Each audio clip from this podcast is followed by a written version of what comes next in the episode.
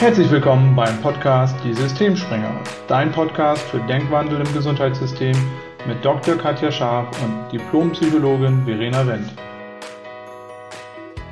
Hallo und herzlich willkommen zu einer neuen Folge. Heute wieder mit Katja und mir im Doppelpack. Und zwar sind wir ja gerade in einer Reihe unterwegs, wer die letzten Folgen gehört hat. Und zwar, ja, wie ist ein Wandel in unserem Gesundheitssystem möglich? Und heute soll es nochmal um konkrete Tools für Patienten gehen. Also was kann jeder ähm, auf der Patientenebene tun, um unser Gesundheitssystem zu entlasten. Und natürlich spielt dabei auch eine große Rolle, und das ist sowieso ein Anliegen von Katja und mir, ähm, dass man sich um seine eigene Gesundheit kümmert.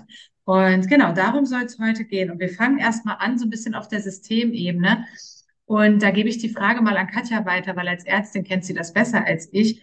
Katja, was würdest du sagen, was können Patienten tun, um das Gesundheitssystem zu entlasten? Ähm, ja, Verena, hallo, hallo an alle, die zuhören. Patienten können einiges tun und wir denken ja oft, wir haben wenig in der Hand. Was mir immer auffällt, ist, dass relativ viele Anfragen für Arztbesuche für Dinge sind, wo ich manchmal denke, warum ist jetzt die Arztkonsultation notwendig? Das ist natürlich eine andere Brille, die ich habe, weil ich ärztliches Wissen habe. Aber wenn man so in Praxen geht und wenn man auch so mit Kollegen spricht, ist immer wieder ein Punkt, wir haben so viele Terminanfragen und Termine, die eigentlich nicht notwendig sind. Ähm, gerade Stichwort Kinderarztpraxis, die waren ja jetzt zu Corona-Zeiten, das war ja viel auch in der Presse und in den Medien, dass die Praxen wahnsinnig voll waren, dass jeder mit, mit Schnupfen und Husten dort war. Und ich kann es einerseits verstehen, wenn man natürlich vielleicht Angst und Sorge hatte, ne? Und trotzdem immer mal zu reflektieren, ähm, ist so ein Arztbesuch tatsächlich immer notwendig? Oder kann ich nicht manche Dinge auch alleine entscheiden? In der Notfallambulanz, in der Klinik fällt das manchmal auf. Da kommen Eltern, weil das Kind Fieber hat und dann denkt man so, ja gut, vielleicht ganz lange, ganz hoch, dem Kind geht's schlecht und dann hast du ein Kind, was irgendwie putzmunter ist und so ein bisschen über die Stühle turnt. Hat Fieber, ja. Und dann fragt man ihn, wie lange ja seid gerade, wie hoch. Teilweise noch nicht mal gemessen, also Hand aufgelegt und gefühlt. Oder eben wirklich vielleicht auch mal 40 Grad. Und da bin ich immer erstaunt, warum so wenig ähm, Eigenverantwortung da ist, warum sich Menschen mittlerweile so wenig zutrauen. Also ich erinnere mich, dass meine Eltern mit uns sehr selten zum Arzt gegangen sind und vieles zu Hause stattgefunden hat. Und ich glaube, das ist ein wichtiger Punkt, einfach mal zu reflektieren, ist wirklich jeder Besuch notwendig? Oder kann ich vielleicht das System entlasten, indem ich bei manchen Sachen auch erstmal mit Menschenverstand alleine gucke, was nicht heißt, das soll bitte keiner so hören, nicht mehr zum Arzt zu gehen, weil natürlich gibt es Situationen, gibt ja auch die andere Seite, dass Eltern zu spät vielleicht losgehen, weil sie viel zu Hause probieren. Also schon zu gucken, wie geht's meinem Kind, aber als Eltern denke ich, kann man schon einschätzen, wie geht's meinem Kind körperlich? Ist das irgendwie noch fit und hat vielleicht nur Fieber und ein paar Symptome oder ist es wirklich so abgeschlagen? Dann natürlich den Arzt aufsuchen. Nur ich denke, so viele, viele, viele Arztbesuche werden nicht nötig. Mhm. Ja, das, da kann ich mich dran erinnern, dass äh, unser Kinderarzt das auch gesagt hat, dass jetzt gerade in den letzten zwei Jahren war, vermute ich jetzt mal, das ist jetzt eher eine Vermutung, aber es vielleicht durch die Corona-Pandemie die Verunsicherung noch stärker war und dass deswegen einfach die Ärzte noch häufiger aufgesucht worden sind, obwohl die Kinder ja letztendlich äh, mit am, am wenigsten in Anführungszeichen unter der Corona-Infektion, wenn sie sie dann bekommen haben, gelitten haben. Aber dass die Verunsicherung wahrscheinlich einfach eine große Rolle gespielt hat. Und du hast einen wichtigen Punkt aber auch angesprochen, die Eigenverantwortung. Ähm, und ich glaube, ja, das, das ist wahrscheinlich auch ein wichtiger Punkt. Im Endeffekt wir haben natürlich das Privileg, dass wir in Deutschland ein Gesundheitssystem haben, wo wahnsinnig viel von den Krankenkassen übernommen wird und wo wir nur ein kleines Kärtchen haben, was wir abgeben. Und dann wissen wir gar nicht, was hat das denn jetzt eigentlich gekostet?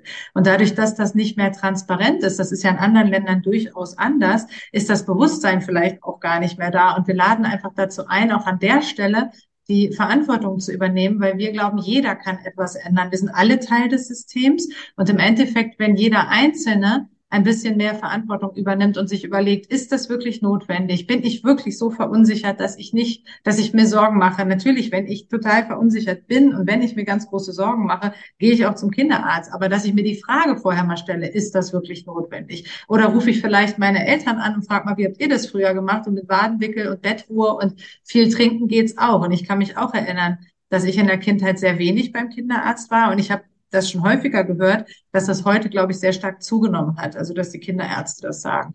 Und auch wenn man jetzt von der Kinderarztschiene weggeht, ähm, dann kann man das wahrscheinlich auch auf das äh, Gesundheitssystem insgesamt übertragen, weil auch die Hausärzte ja oft sagen, es ist Wahnsinn, ähm, wir kommen nicht mehr hinterher mit der Versorgung. Und das ist Fakt, unser Gesundheitssystem ist wirklich überlastet. Und wenn jeder ein bisschen mehr Verantwortung übernimmt und reflektiert, ob das wirklich nötig ist, dann ist das ein Baustein. Und der andere, der damit zusammenhängt, ist ja an sich die Eigenverantwortung. Äh, und das finde ich ist ähm, auch so etwas. Du hast gerade gesagt, ja, du verstehst nicht, warum sich die Menschen so wenig zutrauen. Und das steckt da wahrscheinlich mit drin. Also irgendwie haben wir so ein bisschen das Vertrauen verloren, dass wir auch uns um unsere Gesundheit kümmern können. Es ist so ein bisschen sowas entstanden wie, naja, der Arzt, der weiß das halt und zu dem gehe ich halt und der hilft mir dann, wenn ich krank bin. Aber im Endeffekt ähm, haben wir auch sehr, sehr viel hm, Möglichkeiten, selber unsere Gesundheit zu stärken, oder? Wie siehst du das, Katja? Ja, ich stimme dir da total zu. Und ich glaube, es ist manchmal eben der einfachere Weg. Also es mhm. ist ja eine Sache, sich selber Gedanken zu machen, zu überlegen oder einfach irgendwo hinzugehen und eine Meinung von jemand anderem zu übernehmen. Also es geht vielleicht für den einen schneller und leichter. Ähm, dazu kommt, glaube ich, dass unser System mittlerweile so ist, dass, dass wir auch dazu aufgefordert werden. Ja, also jede Werbung sagt, fragen Sie Ihren Arzt oder Apotheker, so als wäre das wirklich immer nötig. Also da, wenn ich das lese, da denke ich immer, interessant, aber die Leute werden ja quasi aufgefordert, das zu tun und viele Menschen machen das auch. Die werden einfach verunsichert. Ja, also ja. wenn du Medikamentenwerbung siehst, wo ich auch persönlich finde, das ist Quatsch im Fernsehen. Ja, also wie viele Medikamente werden unnötig und unsinnig eingenommen? Das ist ein anderer Punkt, der mir gerade einfällt, haben wir gar nicht vorher drüber nachgedacht, aber wie viele Medikamente werden unsinnigerweise genommen, weil die Leute Werbung sehen, sehen, ah, Erkältung tut mir gut, kaufe ich mir ja. mal. Abgesehen davon, dass es nicht ungefährlich ist, weil es unter Umständen Nebenwirkungen mit den anderen Medikamenten hat. Und dann immer gehen sie zum Arzt und Apotheker. Das heißt, wir werden ja schon dazu aufgefordert oder, oder quasi ähm, uns wird suggeriert, holen Sie sich besser einen Expertenrat. Ähm, und das andere hast du auch angesprochen.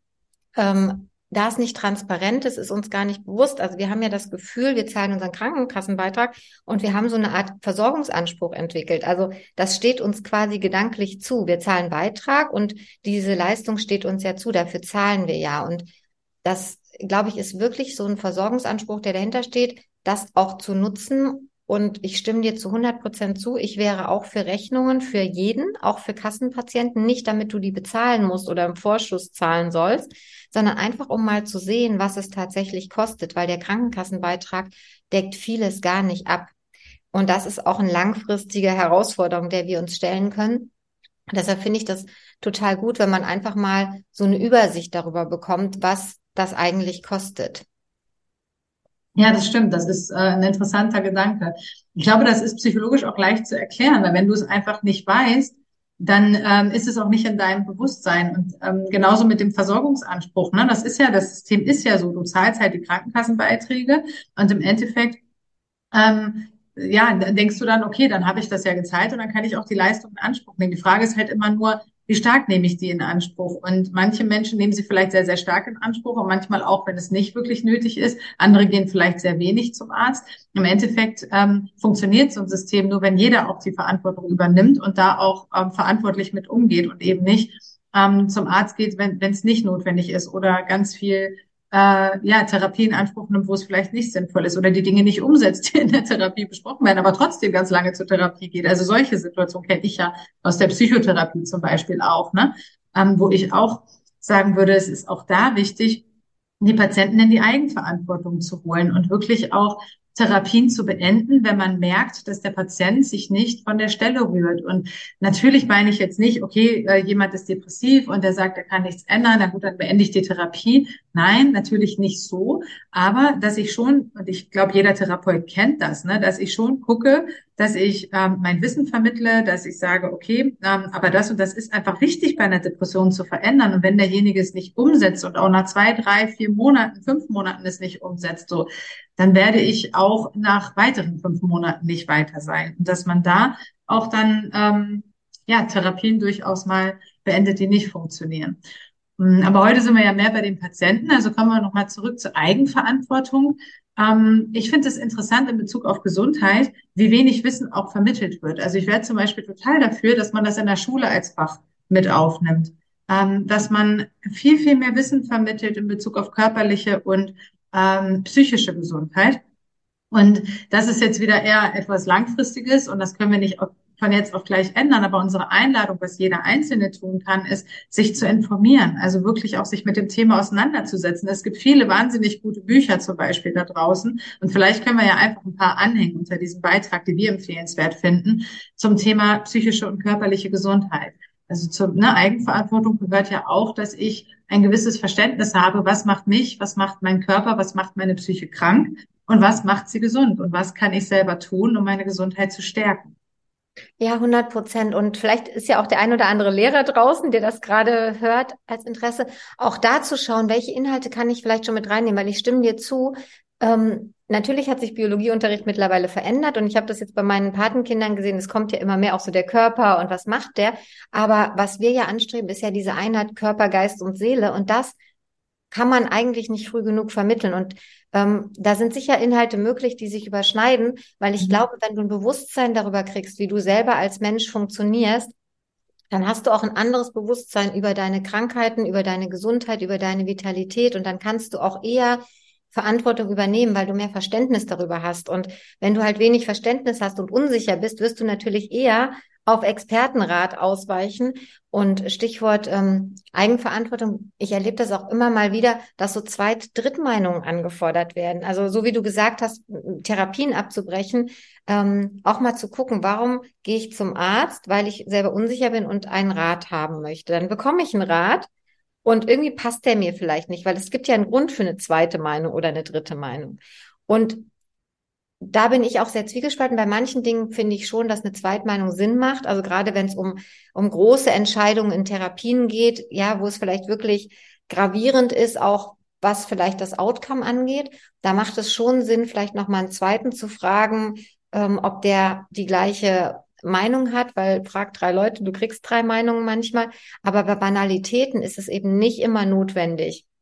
Und ich erlebe das ganz oft. Ich arbeite ja im Spezialbereich dann kommen die Leute von einem Experten. Ich kenne den Experten, der ist super gut, ja, oft höher qualifiziert, als ich das vielleicht bin. Und dann wollen sie trotzdem noch eine zweite Meinung, wo man dann sagen kann, ja, sie waren ja da und da habe ich mir aber einfach angewöhnt, mal zu fragen, was steckt da dahinter? Und da sind wir wieder bei, bei Verunsicherung, bei Eigenverantwortung und bei dem Gedanken, ich könnte ja vielleicht was verpassen oder falsch machen.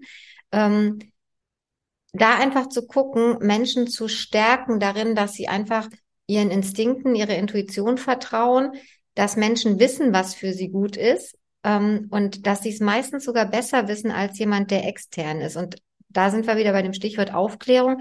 Das wäre sowas, was ich mir wünschen würde, statt Werbung, die sagt, geh zum Arzt und äh, Apotheker, zu sagen, äh, stärkt dein Bewusstsein über Gesundheit und da mehr Angebote zu machen.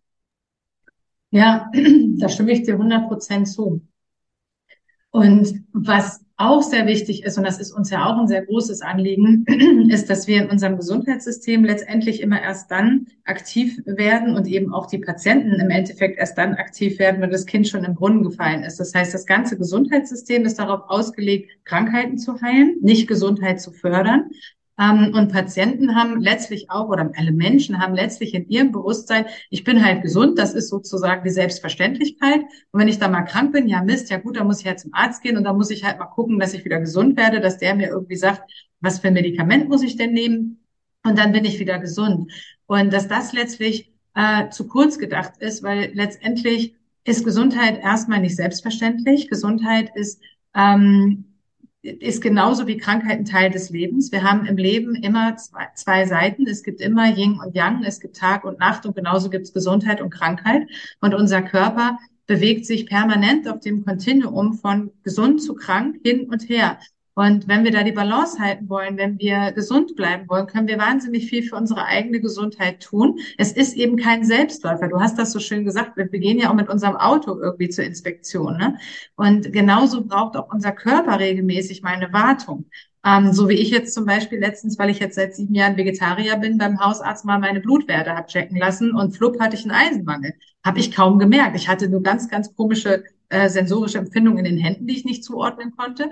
Aber ich dachte eigentlich, mach das einfach mal. Und dann habe ich rausgefunden, oh, okay, anscheinend nehme ich zu wenig Eisen zu mir. Ähm, also, dass man da einfach wachsam drüber ist und auch, wenn man gesund ist und sich gesund fühlt, das nicht als selbstverständlich hinnimmt und wartet, bis man krank wird, bis man was tut, sondern dass man, da sind wir beim Stichwort Prävention, dass man letztlich sich selbst klar macht, dass Gesundheit kein Selbstläufer ist. Und wir alle werden älter und niemand stirbt kerngesund. Also es ist letztlich auch ein Prozess im Leben und viele der Krankheiten, die wir ja im Moment in unserer Gesellschaft entwickeln im Laufe des Lebens, haben ja einen oder sind ja sehr, sehr stark verbandelt mit unserem Lebensstil. Von daher kann man unheimlich viel tun, um viele, viele Krankheiten zu vermeiden oder abzumildern oder hinauszuzögern oder wie auch immer im Laufe des Lebens. Ne? Da sprechen wir über Herz-Kreislauf-Erkrankungen, genauso wie über psychische Erkrankungen, genauso wie über Krebs. Und das ist uns auch ein ganz großes Anliegen. Jeder kann ganz viel für seine Gesundheit tun. Ähm, da sind wir bei ganz, ganz elementaren Dingen. Du sagst immer so schön back to the roots, ne? Ja. Also im Endeffekt, was, was können wir tun, Katja? Sag mal. Ja, ganz, ganz, ganz wichtiger Punkt, was du sagst. Also wir, wir nehmen das für selbstverständlich und tatsächlich ist Gesundheit aus meiner Sicht auch Arbeit. Also gesund zu bleiben bedeutet auch sich zu kümmern. Es ist nicht Gott gegeben. Und äh, was kann man tun? Also es ist tatsächlich ganz, ganz, ganz simpel. Ausreichend Schlaf. Also unser Leben besteht ja oft darin, wir, wir arbeiten den ganzen Tag, wir sind mega gestresst, wir gehen zu spät ins Bett, wir stehen zu früh auf, wir sind in so einem Hamsterrad, wir haben nicht ausreichend Ruhephasen. Und Ruhe braucht der Körper einfach für Regeneration. Das kann man sich vorstellen, wenn man ein Auto immer nur fährt, fährt, fährt, fährt, fährt, kein Öl reinpackt, kein Benzin reinpackt, wenn man die Reifen verschleißt, wenn man die Bremsen verschleißt. Irgendwann kann das Auto nicht mehr funktionieren. Und so ist das bei unserem Körper auch. Wir brauchen einfach diese Wartungsphasen, nenne ich sie mal, diese Ruhephasen. Also ausreichend Schlaf. Stichwort Nummer eins. Du hast es angesprochen, Ernährung, also einfach auch mit der Ernährung zu gucken, wie ernähre ich mich, wenn ich bestimmte Ernährungsformen wähle und keine ist besser oder schlechter, was sind vielleicht die Risiken, die damit einhergehen und da ist es ja auch so, es wird einem nicht immer dazu gesagt. Ja, also ich meine, man, man wird ja zum Teil sogar bei Ernährungsformen begleitet und trotzdem fehlt ein Hinweis darauf, worauf man achten sollte. Das heißt, es ist ja viel, was, was man irgendwie so im Selbststudium sich aneignet und das machen halt die wenigsten. Also gesunde Ernährung, ausreichend Schlaf und auch das entsprechende Mindset, da kommen wir ja immer wieder drauf zurück, man kann sich tatsächlich in Gesundheit denken, so verrückt wie das klingt. Aber auch wenn ich krank bin, zu gucken, okay, ich bin jetzt vielleicht krank, was kann ich tun, äh, was meiner Gesundheit förderlich ist, egal was das gerade ist. Und da auch anzusetzen, eben mit Ruhe, mit Ernährung. Ähm, Medikamente kommen dann aus meiner Sicht erst im zweiten Schritt dazu. Und deshalb sage ich mal so gern äh, back to the roots, weil früher ähm, war es anders. Also wir haben in einer anderen Gesellschaft gelebt, wir haben einfach anders drauf geachtet. Wir hatten einen ganz anderen Lebensstil. Du hast es so schön gesagt. Ne? Lebensstil ist eigentlich entscheidend. Und da sind wir wieder beim Stichwort Eigenverantwortung, ähm, Verantwortung übernehmen für sich, sein Leben, seine Gesundheit und auch wieder Prävention und das dann wieder im sekundären Schritt entlastet ja unser Gesundheitssystem tatsächlich. Und ich würde mir wünschen, dass unser Gesundheitssystem, unsere Aufklärung ähm, auch auf politischer Ebene noch viel mehr den Fokus lenken würde auf diese Dinge. Also wirklich statt den Menschen Angst zu machen vor irgendwelchen Infektionen, zu sagen, das ist das und das können sie tun, um damit umzugehen, statt Angst und Panik zu verbreiten. Oder eben auch ähm, ja alternative Methoden einfach mal transparent zu machen, dass Menschen auch wieder eine Möglichkeit haben, aus dieser Verunsicherung rauszukommen, also mehr Wissen anzubieten. Mhm. Ja, absolut. Ich glaube, Wissen ist tatsächlich der Schlüssel, ne? weil, wie wir schon vorhin gesagt haben, es wird in der Schule nicht vermittelt. Wo wird es dann vermittelt? Danach wird es ja quasi auch. Ich meine, dann studiert man halt irgendwas oder man macht irgendeinen anderen Beruf, dann hat man ein spezielles Wissen in einem bestimmten Bereich. Aber der Rest, da, da ist ja, im Endeffekt nichts mehr vorhanden. Natürlich gibt es dieses Wissen. Man, man kann sich Bücher kaufen und man kann bestimmte Sendungen anschauen. Aber da sind wir wieder beim Stichwort Eigenverantwortung. Deswegen wäre es schon cool, wenn Kinder das schon von klein auf lernen würden, weil dann wären sie schon offen dafür und dann würden sie sich auch eher dafür interessieren und solche Bücher kaufen. Und ähm, ja, letztendlich ist es aber etwas, was jeder in sein Leben implementieren kann. Wenn wir mal überlegen, wir lesen ja auch nach wie vor unheimlich viele Bücher über Gesundheit, permanent, weil du hast jetzt wieder gesagt, du hast dir zwei neue Bücher bestellt. Ich leihe mir die oft aus der Bücherei aus. Also es hört ja nie auf. Es gibt so viel ähm, Wissen da draußen zu den Zusammenhängen zwischen Körper und Seele und was unsere Gesundheit stärkt. Und wir fassen es nochmal zusammen. Du hast jetzt gesagt, Ernährung ist wahnsinnig wichtig. Ähm, Ernährung ist ja schon so ein Punkt, da könnte man jetzt schon eine ganze Sendung zu machen. Ich würde es mal ganz kurz auf den Punkt bringen. Worum es, glaube ich, vor allem geht, ist, dass wir heute ähm, uns ja mit sehr viel verarbeiteten Lebensmitteln ernähren, ohne drüber nachzudenken. Das ist jetzt die Mortadella auf dem Toastbrot zum Beispiel, dass alles nicht mehr sehr natürlich ist, dass viele Menschen wenig Zeit zum Kochen sich nehmen, also wenig Frisches zubereiten, wenig frisches Obst und Gemüse essen. Dann das Problem der Pestizide, Herbizide, was wir haben, dass wir halt einfach durch die Art, wie wir Landwirtschaft machen, wenn man nicht auf biologische äh, Produkte zurückgreifen, eine starke Belastung haben, die wir einfach mit der, mit der Nahrung aufnehmen, ähm, dass man darüber einfach ein Bewusstsein hat. Es ist jetzt nicht so, dass wir das hier verteufeln und sagen, das darf man nicht essen, aber dass man ein Bewusstsein darüber hat, dass der Körper belastet ist mit den Dingen, die wir über die Nahrung aufnehmen und auch wieder entlastet werden muss. Also da sind wir ne, bei sowas wie ähm, Entgiftung zum Beispiel dass man ab und zu die Entgiftung des Körpers fördert oder dass man eben, wenn möglich, auf Bio-Lebensmittel zurückgreift. Und eine andere Realität ist, glaube ich, einfach auch, dass in unseren Nahrungsmitteln längst nicht mehr das drinsteckt, was vor Generationen noch drinsteckte, weil wir pflücken es nicht vom Baum und essen es. Äh, wie zum Beispiel mein Mann ist noch so aufgewachsen auf dem Land, die hatten zig Apfelbäume, die hatten zig Obstbäume, und die haben ihr Obst weitestgehend aus dem eigenen Obstgarten bezogen, sozusagen, zumindest im Sommer. Ähm, das das gibt's ja alles schon längst in der Form nicht mehr. Aber die Äpfel, die wir heute essen, die haben fünf Jahre im irgendeinem Kühlhaus gelagert. Da ist kaum mehr was drin an Nährstoffen. Und das einfach auch zu wissen, ist wichtig, weil viele der Erkrankungen, die wir heute im Laufe des Lebens bekommen, haben auch mit Nährstoffunterversorgung zu tun. Mhm. Und man kann eine ganze Menge tun, wenn man weiß, wie. Und ähm, da ist jeder wieder gefragt, sich das Wissen anzueignen und die Eigenverantwortung zu gehen, um sich selbst, seinen Körper zu unterstützen. Das wäre das Thema Ernährung. Äh, Schlaf hast du schon gesagt und Bewegung ist, denke ich, auch noch ein ganz wichtiger Punkt. Wir leben in einer Gesellschaft, wo wir überwiegend sitzen. Es gibt jetzt diese wunderbaren Smartwatches. Ich habe seit kurzer Zeit auch eine und es ist schockierend an einem normalen Tag, wo man arbeitet und sich nicht viel bewegt, wie wenig Schritte man am Tag geht. Ähm, solche Digits auch manchmal wirklich zu nutzen, wenn man nicht so technikaffin ist, braucht man das auch nicht. Aber ich fand es jetzt wirklich hilfreich, auch selber mal zu sehen, wie wenig man sich bewegt. Und es ist wirklich erschreckend. Wir sitzen die überwiegende Zeit des Tages auf irgendeinem Stuhl. Das ist für unseren Körper einfach unheimlich ungesund aus unterschiedlichsten Gründen. Also Bewegung in den Alltag zu integrieren, wo es möglich ist. Und wenn es der Spaziergang in der Mittagspause ist, wenn ich mal zum Supermarkt laufe und nicht das Auto nehme, das Fahrrad zur Arbeit nehme und nicht mit dem Auto oder der S-Bahn fahre, die Kinder vom Kindergarten abhole zu Fuß und nicht mit dem Auto. Also wirklich zu gucken, dass man sich so viel wie möglich im Alltag bewegt, bis hin zu natürlich Sport idealerweise auch regelmäßig zu betreiben. Das sind Dinge, die sind unheimlich wichtig um den Körper gesund zu halten. Ja, definitiv. Und gerade wo du Stichwort Bewegung sagst, es muss gar nicht so wahnsinnig viel sein. Also 10.000 Schritte und mehr.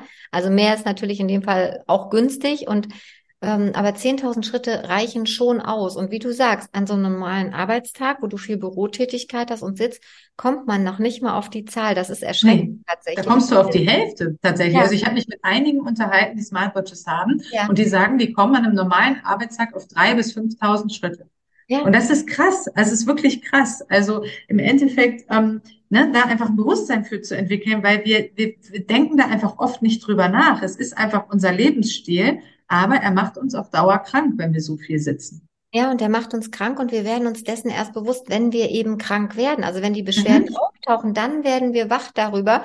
Und deshalb ist das ja unser Anliegen, wirklich zu sagen, weil die Folge geht ja darum, was kann jeder für sich tun. Und natürlich entlastet er damit das Gesundheitssystem und vielleicht retten wir unser Gesundheitssystem durch so einen Wandel. Nur es geht ja auch um die persönliche Rettung, wenn man so will, weil das ist tatsächlich was, wenn das Kind, wie du so schön gesagt hast, im Brunnen gefallen ist, dann ist es viel herausfordernder, anstatt einfach diese Sachen in den Alltag zu integrieren. Und das hat tatsächlich was mit Bewusstsein zu tun, einfach wirklich mal zu überlegen, was tut mir gut, anstatt einfach in diesem Hamsterrad zu sitzen mhm. und einfach weiter, weiter, weiter, sondern genau. wirklich mal zu gucken, was ist der Sinn? Und der Sinn ist ja, je gesünder, je fitter, je vitaler ich bleibe, desto mehr kann ich ja auch wieder im Alltag weitermachen. Und der größere Gewinn bin ich für mich selber und für andere. Und deshalb ähm, finde ich, ist das ein ganz, ganz, ganz wichtiger Punkt. Ja, absolut. Genau, ja, dann fassen wir noch mal kurz alles zusammen. Also ich würde sagen, es sind drei Punkte. Der erste Punkt ist wirklich sich bewusst zu sein, unser Gesundheitssystem ist überlastet und dass jeder ein Teil des Systems ist und jeder letztlich auch dazu beitragen kann, es zu entlasten, indem man sich wirklich fragt, muss ich zu diesem Arzt gehen? Ist dieser Arztbesuch notwendig? Ist es wirklich notwendig, eine zweite, dritte Meinung einzuholen? Und und kann ich nicht auch selber etwas unternehmen, um meine Gesundheit erstmal zu stärken, bevor ich zum Arzt gehe und bevor ich Medikamente nehme, was sowieso unserer Meinung nach immer äh, ein günstiger Weg ist.